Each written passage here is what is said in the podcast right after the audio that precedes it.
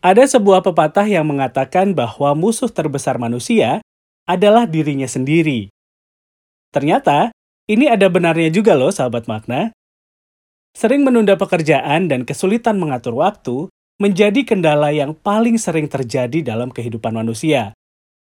Sebuah data dari Psychology Today mengungkapkan, lebih dari 45% manusia berusia produktif di dunia mengalami kesulitan mencapai tujuan jangka panjang yang disebabkan oleh perilaku sabotase diri.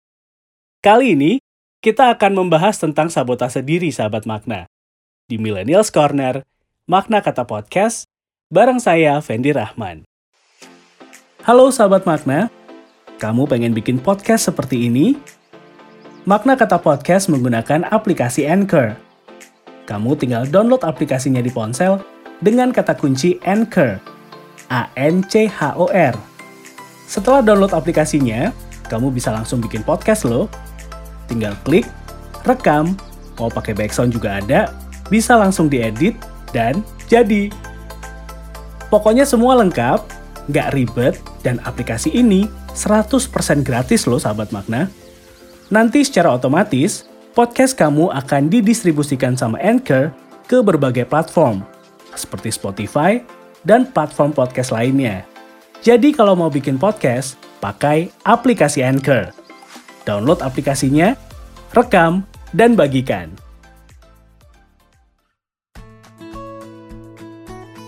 Sabotase diri adalah sebuah perilaku yang menyebabkan masalah sehari-hari sahabat makna.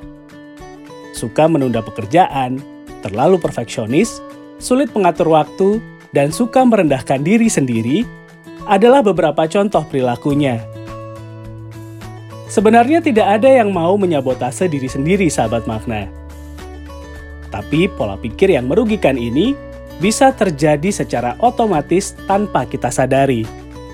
Kebiasaan komunikasi, merasa takut gagal, dan luka masa lalu menjadi faktor yang paling kuat terciptanya perilaku ini.